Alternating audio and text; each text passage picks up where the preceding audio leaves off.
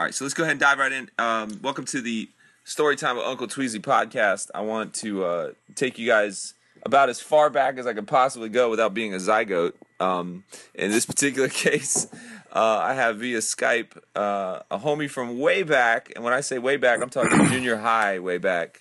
Um, none other than Mr. Greg Wickstrom. This rings no bells for anyone unless she, unless she went to Palm Harbor Middle School, circa late '80s.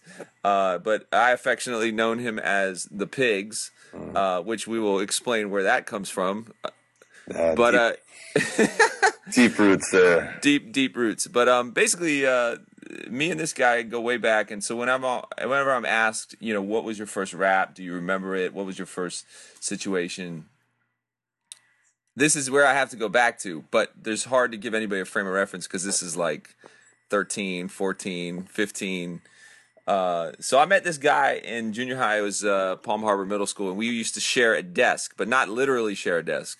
Um, he had it at a different time, and I would always draw and sketch. I came from an artistic background, and I would leave little sketches on the the desk because I was inevitably always bored in classroom. And then I, I would find little touch ups, Alterations. some some little alterations to my drawings, um, because apparently me and this guy shared. Uh, we both shared a um, uh, the same desk, but at different periods.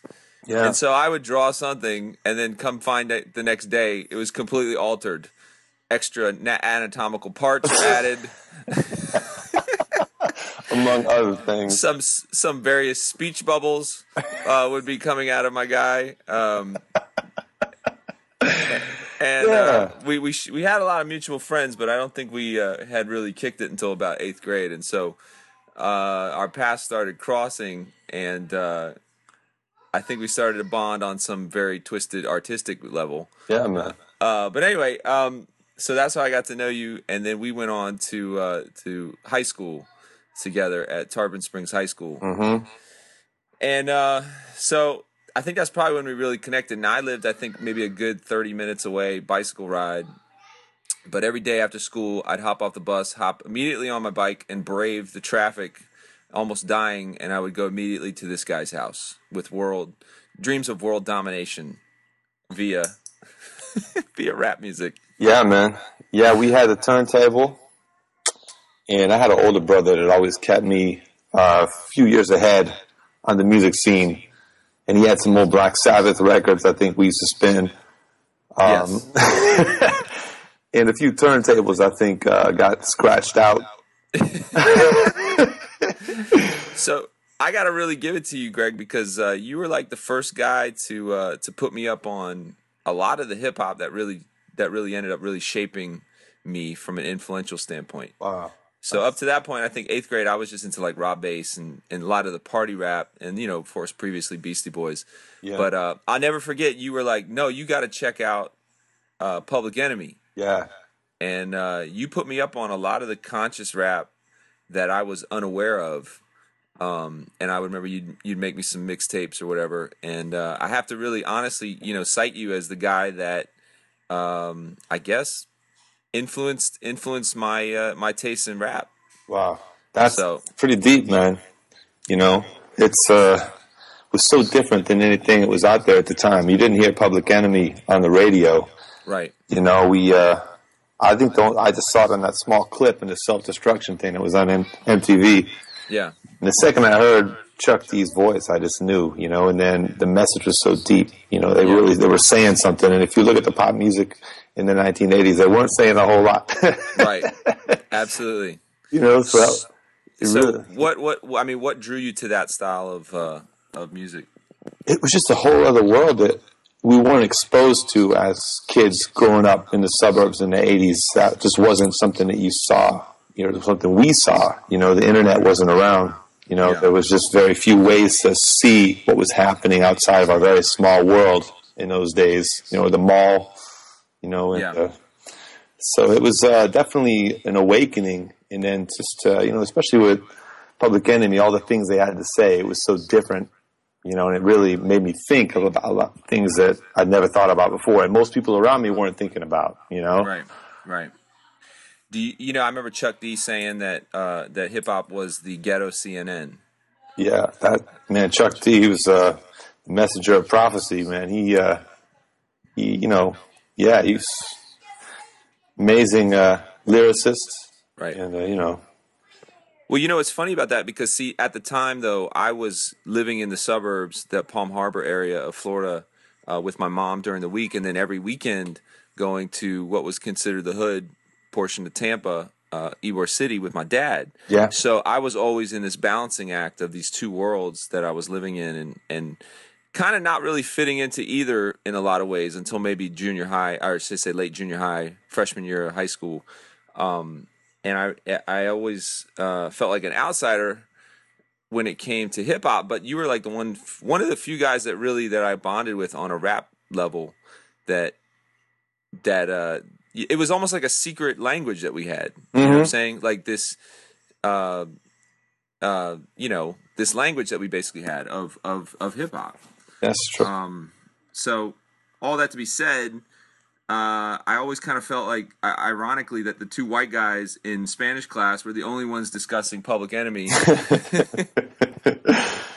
Yeah, that's true. I think it's difficult for people to understand that rap wasn't popular music. I mean, kids that had grown up later, you know, it was not popular. You know, we uh, kind of dug it out and dug it, literally dug it, yeah, and uh, just was fascination with the culture. right, know, right.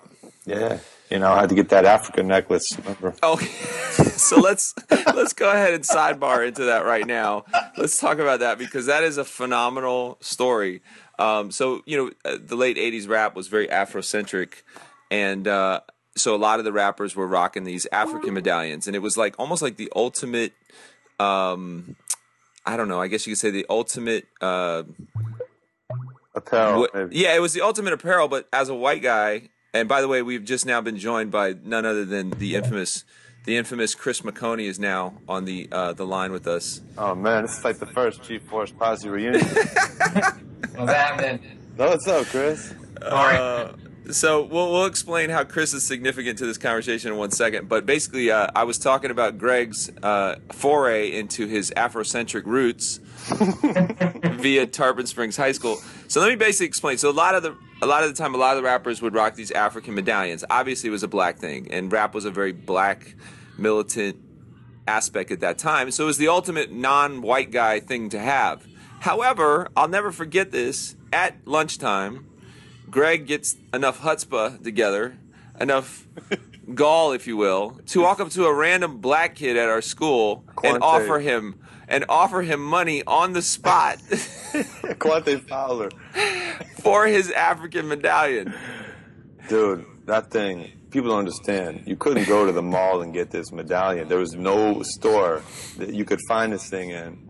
And, you know, when you respect an artist, you want to look like them, you want to talk and sound like them. You know, Public Enemy, they had these medallions. I'm like, and I couldn't get one. And here it is. I see this medallion. I'm like, yo, I'm going for it. And, uh, I Well, bought it, you know. He bought it on the spot, and so for one part of me, I was like, "Well, he's just gonna hold it. You know, he's gonna hang it up in his room. he'll he'll know the line." Greg immediately puts this around his neck and just posts up on the on the wall like, "Yeah, that's right. That's, That's right. Just another just another light skinned African over here." hey, man, one world, one, one human. There you go, Bob Marley. Good job. Yeah, man. Uh, so, well, the funny thing was, I remember, you know, going to Ybor City on the weekends with my dad and seeing those hanging in like the little hood shops, and uh, my dad actually offering to buy one for me, and I just felt like that was the line that I just couldn't cross, so to speak. And um, long story short, I had always admired Greg's ability to just essentially just say, "I don't care what anybody thinks. I'm just going to do this X, Y, Z."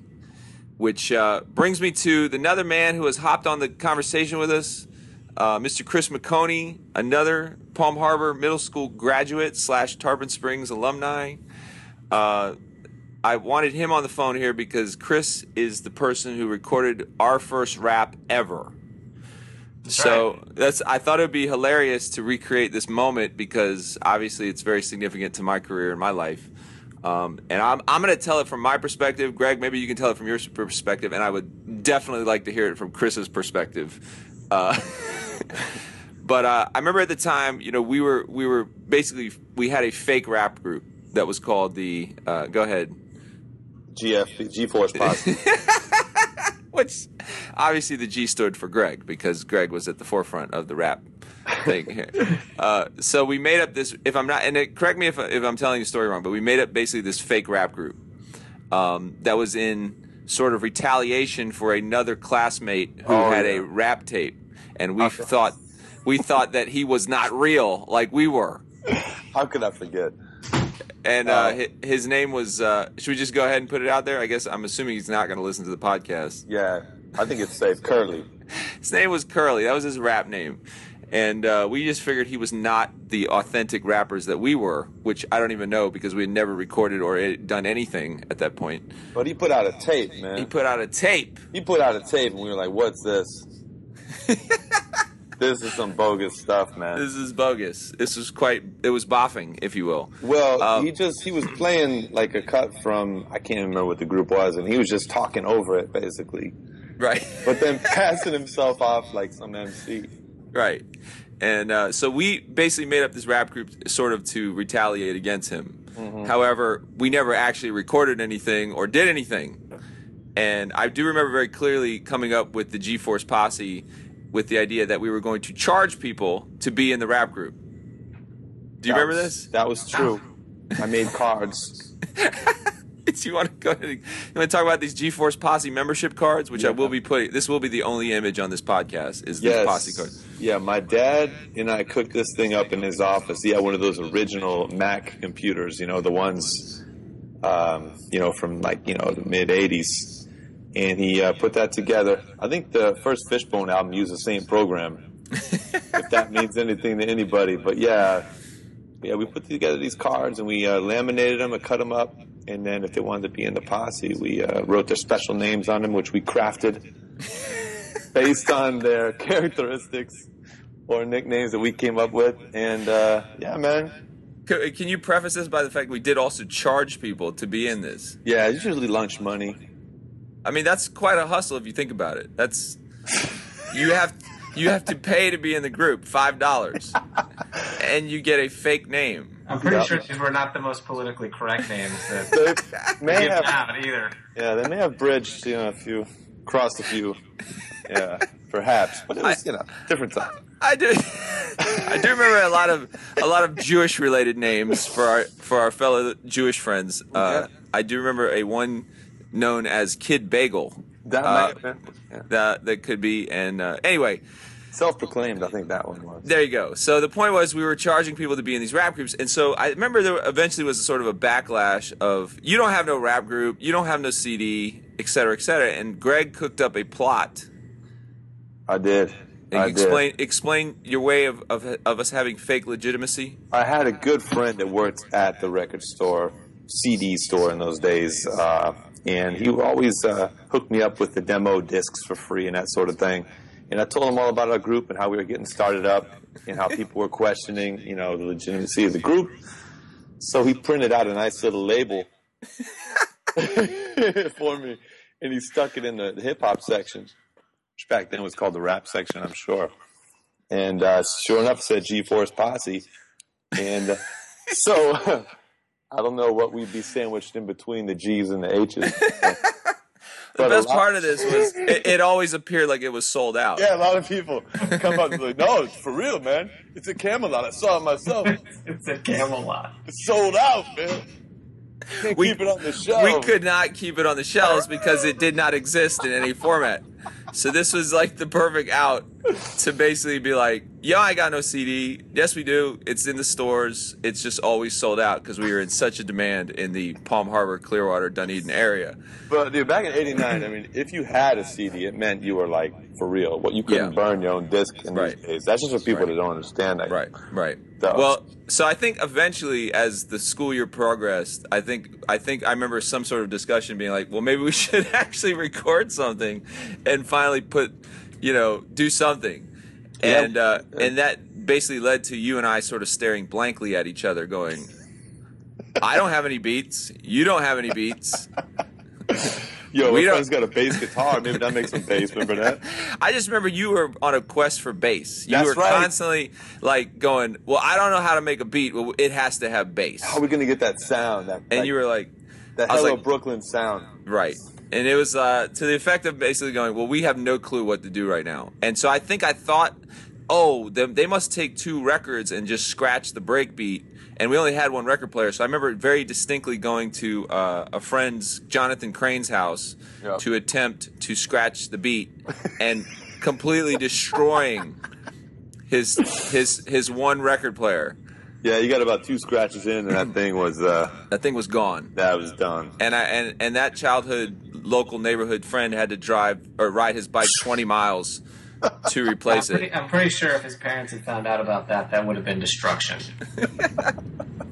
However, uh, unfortunately, he became sort of the uh, the uh, I don't know the go-to. I don't want to say whipping boy. That's a terrible term, but he definitely was the wrath of several of our attempts at everything. Yeah, Uh, yeah. I do remember, unfortunately, he being uh, uh, the guinea pig for a lot of bad ideas that we would execute on him. So, shout out to John. I apologize.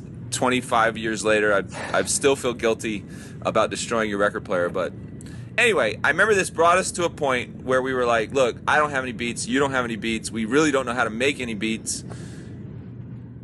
Then comes Chris McConey Yeah. two blocks over, who I knew was a 3rd Bass fan, and thus I felt a kinship with. Pete Nice. And uh, I remember, I think I don't remember, Chris. Did we have classes in junior high together? I, Oh, I yeah, know. I'm, I, I'm sure, I'm sure we did. I, I definitely remember you being around. I don't remember as much of us hanging out as much as maybe getting into freshman year, but I think we go all the way back to like Ozona Elementary, maybe even. Yeah. Is that right? Yeah, that's right. Yeah. So I knew Chris. I didn't hang out with Chris as much as I did with Greg, but kind of the whole neighborhood sort of eventually would kind of kick it with each other. I think was was that area that I would ride my bike down to, and um, so I remember basically Greg going, "Well, Chris has got recording equipment. Let's just go bang on his window." I don't know. We banged on the window, but I remember distinctly banging on his window. We did not go to did his not door. Enter through the window. I think you actually entered through the front door. We did enter through the front door, but I remember there was like going, "We're not going." Craig used to bang on my window all the time. Okay. I think he actually used to come in through the window. uh, you know, all together. He had, he had, an, he had an unhealthy obsession with my guitars. Now that is uh, true. Yeah, that's true. I remember that. You loaned me one. It was one of the first ones I ever played, if I remember. Yeah. So, Chris, do you remember this? Do you remember this moment when we came and, oh, and Oh, yeah. essentially disrupted your piece? Do you remember Okay, this? For sure. For sure. Okay, so what I, I'm curious to know what was going through your mind at that moment. Well, so I, I was just excited. So I was like, you know, basically a closet producer. So I would, you know, I had my my synth rig that you know I could sequence stuff on, and I had my four track cassette recorder that I could lay down tracks on, and so I, I think I was just excited to have some people to collaborate with. So you didn't feel put out by two random people from the neighborhood just No, being like, I was used to Greg coming over and using me for my gear. I mean, so that was all pretty much par for the course. And then, hey, you know, so you just sort of penciled in Greg time about every day around five. yeah, pretty much. Sounds about right. Okay, so I remember going, okay, well, he's got a. I, I don't remember if you had. I think you had the 3rd Bass CD or the 3rd Bass I poster. No, I had, I- had the CD. that was enough to me be like, okay, he's all right. He's legitimate. This might work. And I do remember uh, I, we must have prepared something. Now I do remember Well, so I thing. think I don't know if I had some tracks that I've been already working on, or if we just started, you know, just started in on it, and uh, and started just like I think I think we did like what three or four songs. I, all I remember is the one where my voice would not stop cracking constantly. That's what I remember the clearest. And I do remember us kind of walking in your room and sort of barging in and, and being like, all right, make us a beat. And you just like got on your keyboard and all there really was was a kick and a snare. And you were playing it live Yeah, while we were attempting to to, to do this rap. And uh, I think I- think actually I think we laid down the we we we would we would come up with the beat, Yeah. and then we would loop it, and then we would dump that to the four track, and then we would take that and and then you guys would rap over it.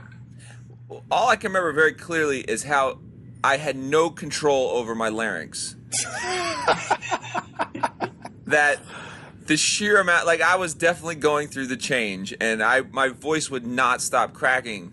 And I remember very clearly on one line, I don't know why this sticks out in my head, and I said, hasn't settled down with a house and a wife, and instead of saying a wife, it was like, wife.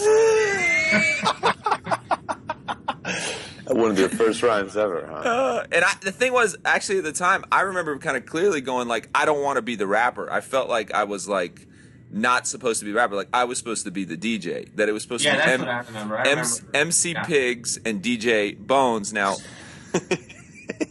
I have not even told people about my, my original first name, Bones, which I have to think now that looking back, I think you actually gave me that name, Greg. I think Well- you were you were the crafter of the Bones. Perhaps. Only because Jonah rhymed with Bona, which be- and and I refuse to be known as Jonah Bona. And I, I remember very insistently saying, "You have to call me Bones from here on out." Yeah. And Yeah. uh, here we are, all these years later, and I still probably text you as Bones. yeah. Which Sounds tough, man. it does. However, MC Pigs has.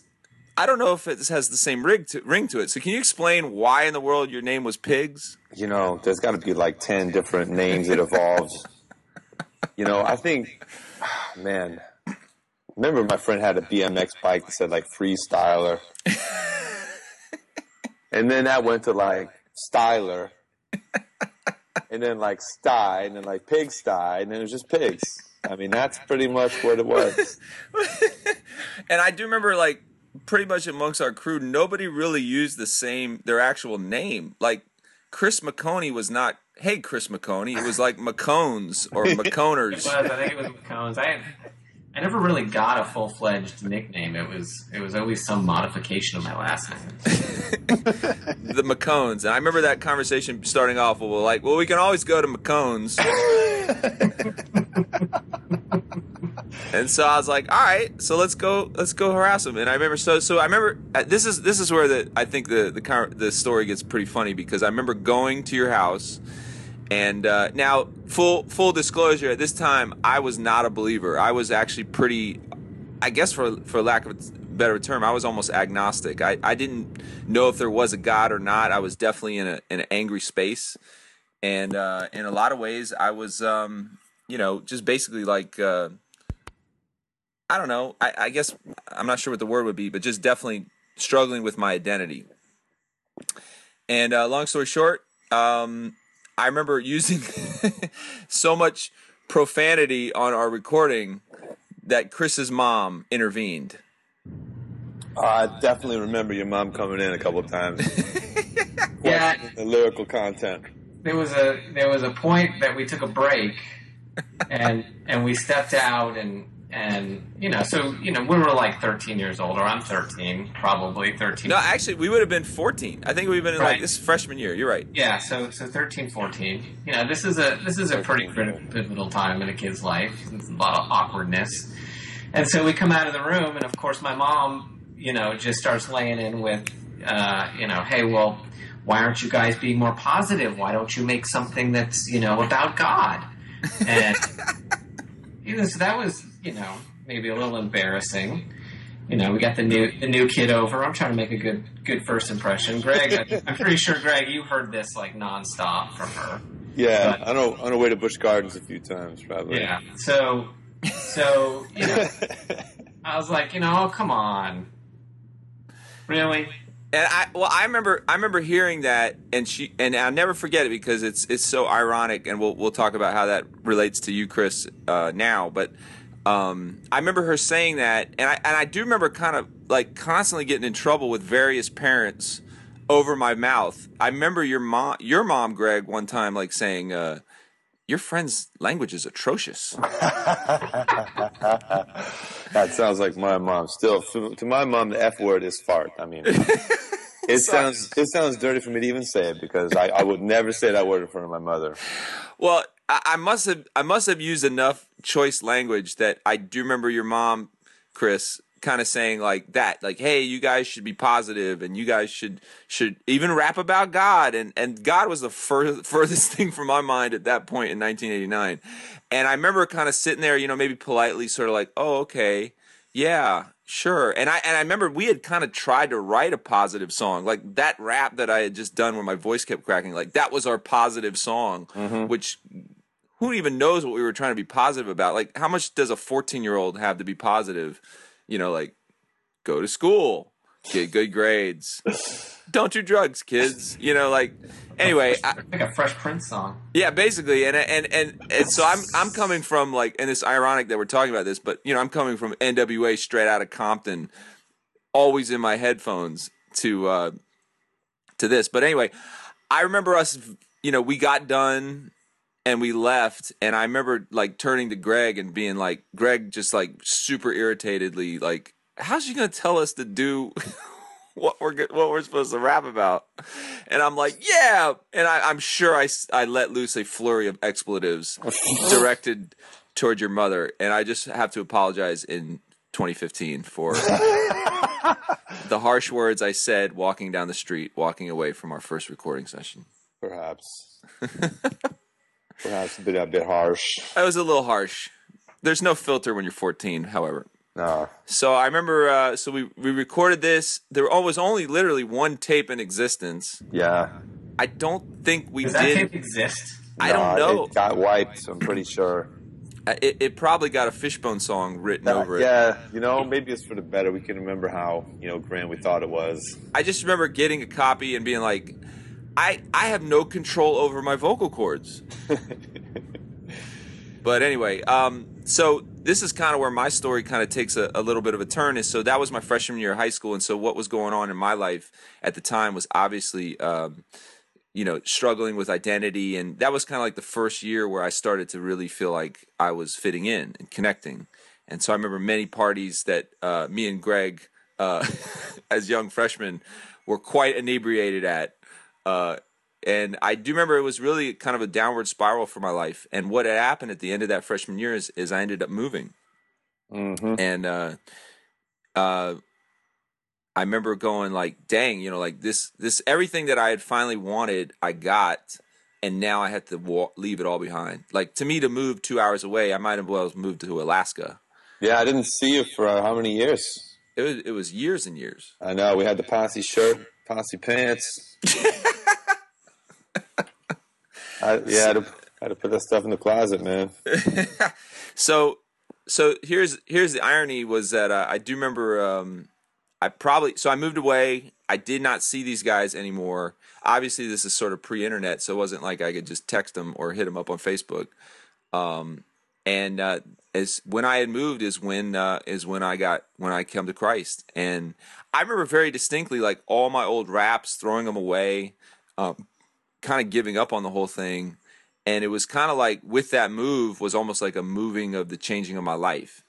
But then you know finding my way back to to, to hip hop years later which uh, i'm going to save that story for another podcast with some other people but um, just to tie this up a little bit uh, years later i connected with I, I remember graduating and then finding somehow i must have found you after graduating because i remember we connected greg a few times right Yeah, it's like '94. He came over and I had the big drum set hooked up. yes that was So- fun, man. I remember coming back to that area because that's where my grandma lived. I said, "Yeah, I'm gonna, I'm gonna look up Greg and see what he's up to." And sure enough, like you were still you were really into music. I definitely lost touch with you, Chris. Um, but yeah, and so it was kind of cool. And so I think we just sort of off and on stayed in touch over the years. Obviously, with the advent of social media, it became super easier to find people. And I remember, Chris, didn't you hit me up on Facebook randomly? No, actually, I got a. I think I got a request from you, and it, you know, it said KJ Five Tweezy, and of course, I don't. That's I. I, I had no idea who that was. and, Who is And, this uh, guy? yeah, like what, what? I don't. This is spam. This is Facebook. um, and so, but I, but I, you know, I did a little investigating, and I saw that you were also connected to uh, to Brian Hoke, who is Yes. also a Right. Middle Tarpon Springs alumni. Yes. And so I hit him up and was like, you know, who, who is this guy? And he's like, oh, yeah, you remember Jonah from middle school and high school. It's like, oh, yeah. So that's how we reconnected. Then I, I accepted your friend request at that. I appreciate that. yeah. And I remember you basically saying that you had had gone out and either got my CDs, and at this point, it's years and years later. I was already like well into my career, and I remember you saying something like you had been playing them with your kids. Yeah, so yeah, so yeah, so so yeah, I started checking into it, and and you know, my kids, my kids love you now. Yeah, Well, here, here's where it gets even weirder. So we reconnect, me and Chris do, and uh, we get to talking. And, and I, I, I guess at the time I didn't really necessarily remember you as being like a church going guy, or or maybe we just didn't really have enough connection to to build on that level. But you had kind of said how you know you had met your wife, and she was, you know, you guys had basically like started going back to church or something to Yeah. that effect, and that. That you know, God had sort of been working in your life, and then how just talking about the music. Long story short, I'm out in Seattle all the time where you live. We reconnect. Uh, I end up rocking an, an event at your church, and uh, just to bring the whole thing full circle, uh, you end up being like one of the contributors to helping me put out my last record, Mental. yeah, I mean, isn't that the weirdest thing you've ever heard of in your life? yeah, pretty much, pretty cool. That the one guy that recorded my first rap 20 plus years later would be the one guy to invest in my music. It's a long term, long term investment right there. That's and I still never I, and I never paid you for the first session. Pro bono. It's the slow con. But uh, even even to bring the whole thing even more full circle, um, with with you, Greg, would be uh, you know a year and a half ago where um, we did the Guinness World Record attempt for the longest freestyle. That was great. Yeah. And uh, so why, why don't you just tell real quick what you uh, what you ended up doing or what you do now? Well, I um, always been driven by music, no matter what it was. You know, one of my biggest heroes, Duke Ellington, always said there's two types of music, good and bad. And I believe that music really comes down to the intentions of the artist, you know, as much as it does the the, the skill level, you know. And uh, I became a music teacher uh, after I went to uh, University of South Florida for jazz studies, and I still continue to play the bass, the double bass with uh, a few jazz groups. I'm actually going to be playing at the Clearwater Jazz Holiday this uh, October 15th. Boom! Yeah, it's been a big gig we've wanted to have for a while, so that's happening this year. That's awesome. Yeah, it's a great, great venue right there in Coachman Park, the Clearwater Jazz Holiday. Um, so yeah, I'm going to be doing that with uh, Gloria West. Um, she's a great little singer over here from Dunedin. So I remember um, as I got ready to do that attempt with the four other rappers uh, that we were going to do it with. So one of the, the conditions that we kind of came up with was we would do one hour as a team, and then every MC would do one hour by themselves. Mm-hmm. And so that was that, the way that we knew we could pull off the Guinness attempt um, of 13 hours. And uh, I felt like how I wanted to approach my hour by myself was to surround myself with people that were significant to my life. You know, either my music or my, you know, my life. Period. And uh, obviously, at that point, you and I would, had been in contact quite a bit, quite often. Uh, and I said, "Hey, Greg, it would it would be crazy if you would come and play live upright bass um, during my uh, during my freestyle attempt." Yeah. And and this fool shows up in a full suit and tie, looking straight out of a ska band, to which bring I, it. I thought was quite classy. And uh, if you ever, uh, anybody that's listening to this, if you ever get a chance to go look up my solo hour, you'll see this little ginger-looking guy off to the slight right, right, Mm-hmm. left, left, right, um, just killing it on the upright bass. And uh, I just thought that was really dope for me to full circle that. You know what I'm saying? Like, I don't know if we really had as big rap aspirations as we did, but just to know that your your childhood homies can be a part of your future years later. Um, either either in your case, Chris, you know, helping me with with putting out the record, or in your case, Greg, you know, helping me, um, you know, get into the Guinness World Record, Yeah, man. and uh, and thus and that which still stands to this day. Uh, thank you very much. Anyway, um, so I always, I, I guess, and this is just going to be very self indulgent and uh, and kind of awkward because I'm going to put you both on the spot. But I was always curious what what went through your mind when you heard that either a I was doing hip hop music or b you know was now this born again Christian on you know a completely different angle than I used to be. You know what I'm saying? So anyone that feels like stroking my ego, go. I'm just kidding. I'm just No, kidding. man, but no. I, I was always curious about your guys' perspective on that. Well, for me, it was a complete uh, surreal experience. You know, I mean, something that we loved to do together when we were 13 year old kids. You know, my here's my my best bud. Can, you know, continued to carry that torch all the way to the big time. And I can't tell you how many people I've told about you know how proud I am of you and how I know you. And uh, when you came to my school that time, a couple of the girls in my class knew who you were and couldn't believe that you know we were down, so to speak. and you know it was just such an honor that you know he wanted me to be a part of the world record thing, and you know plus I helped you cut that one track, and That's right. Yep. it's That's just uh, you know surreal is the word, man. It's just like it's one of those things when you grow up. You know, you just some things are going to happen that you just would never imagine could possibly happen. Yeah. and that's just it's how it feels, man. It's like it's beyond real, like superhuman. Right. Absolutely. Yeah, yeah. I, I, I, it's crazy to think that you know we were in my bedroom making you know making that song and or those songs, and then you know next thing you know, you fast forward whatever ten years, fifteen years, however long it was, and and then you're out doing what you're doing. It's pretty shocking. Um, Yeah.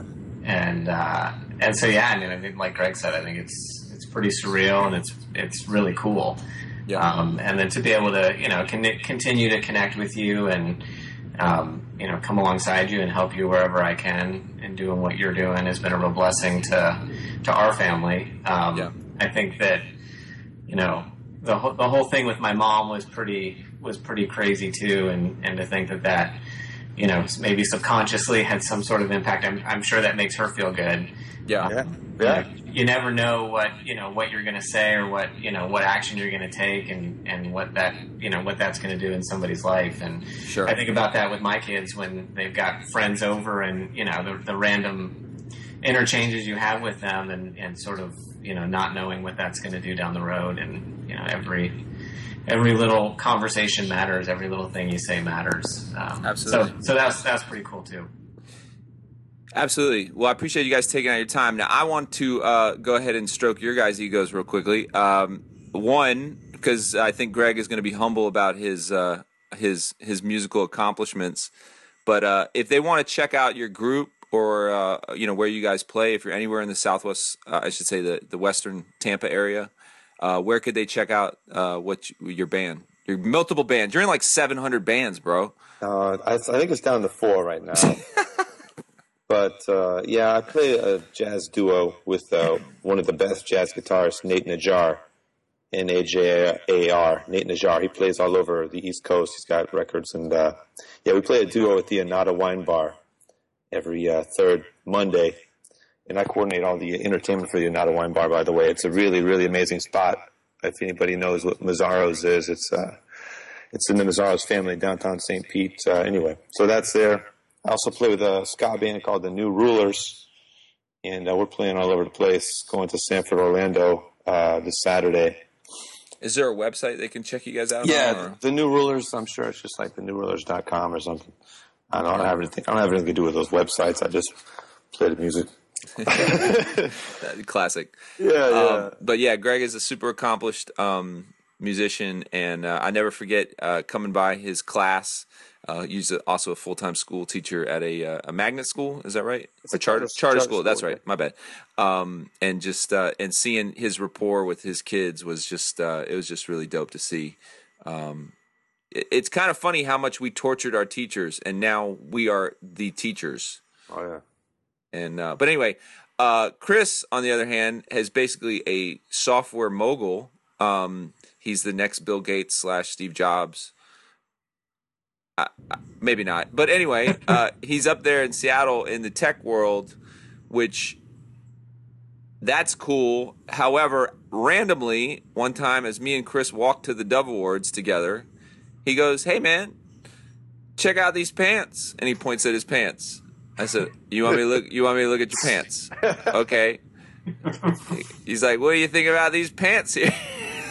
I'm like, "It's a cool pants. I don't, I don't really get where you're going with this." He says, "Oh, I, I make jeans on the side." on the side. I'm like, excuse me? He's like, yeah, I make stretchy jeans. And I'm thinking, you make jorts. He's like, no, no, I sell jeans on the side. I'm like, you're like a massive tech software guy, and yet you also have a side business. Yeah, dude. Yo, Chris, 34, 34, man. So you know. 34, 34. so basically, Chris tells me of, of just ra- you know offhand, it would be like, oh, and by the way, I have my own car company, or like, oh, by the way, I uh, have a rocket ship to the to the moon right now. Uh, just casually, basically starts telling me about his jean company called Broek. Is that right? Yeah, it's it's Broek. It's B R O E K. Right. He, Yeah. he basically had a, a jean company on the side that uh, that was quite successful, uh, and basically made these like phenomenal. I, I don't know. Go ahead and explain what these Yeah, pants these were because I, I wear them all the time. They're amazing pants. They're just they're just amazing, and I can't take credit for the pants. Um, I've got another friend from um, from my my earlier childhood um, that uh, is a uh, is a designer, and and he had made these pants, um, you know, just sort of as as this side thing that he was working on, and and uh, every time we would get together, I would harass him about, um, you know, how, how how do we get these pants made so that you know there's more than just you know three or four pairs of them in existence, and finally we both ended up down in LA at the same time, and you know I asked about the pants and and uh, he said they were basically on mothballs, and you know I was like that's unacceptable. and, uh, and and so we started we started thinking, and, and Kickstarter um, came to my mind, and, and at that point, Kickstarter was mostly for you know sort of hardware kind of stuff or software kind of stuff, and um, but I was like, you know, hey, Kickstarter might be a way for us to do this, and um, and so we went on Kickstarter, and, and you know the large it was at the time the largest men's fashion Kickstarter was sort of in funding, and uh, and they had raised about 150k, um, and ultimately I think they closed at about 250 grand.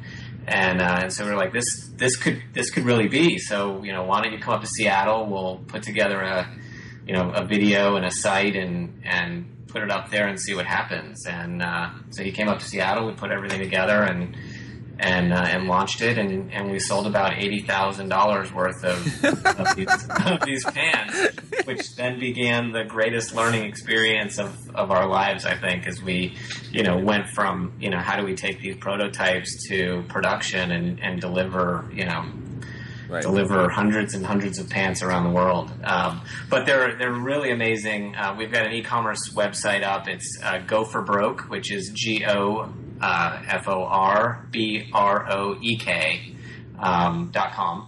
Yep. And uh, right now we're we're there's some there's still some pairs in inventory, but mostly we're sold out. We're getting ready to uh, to launch a limited edition fall line that should hit the website in the uh, in the coming weeks. So Yes, sir.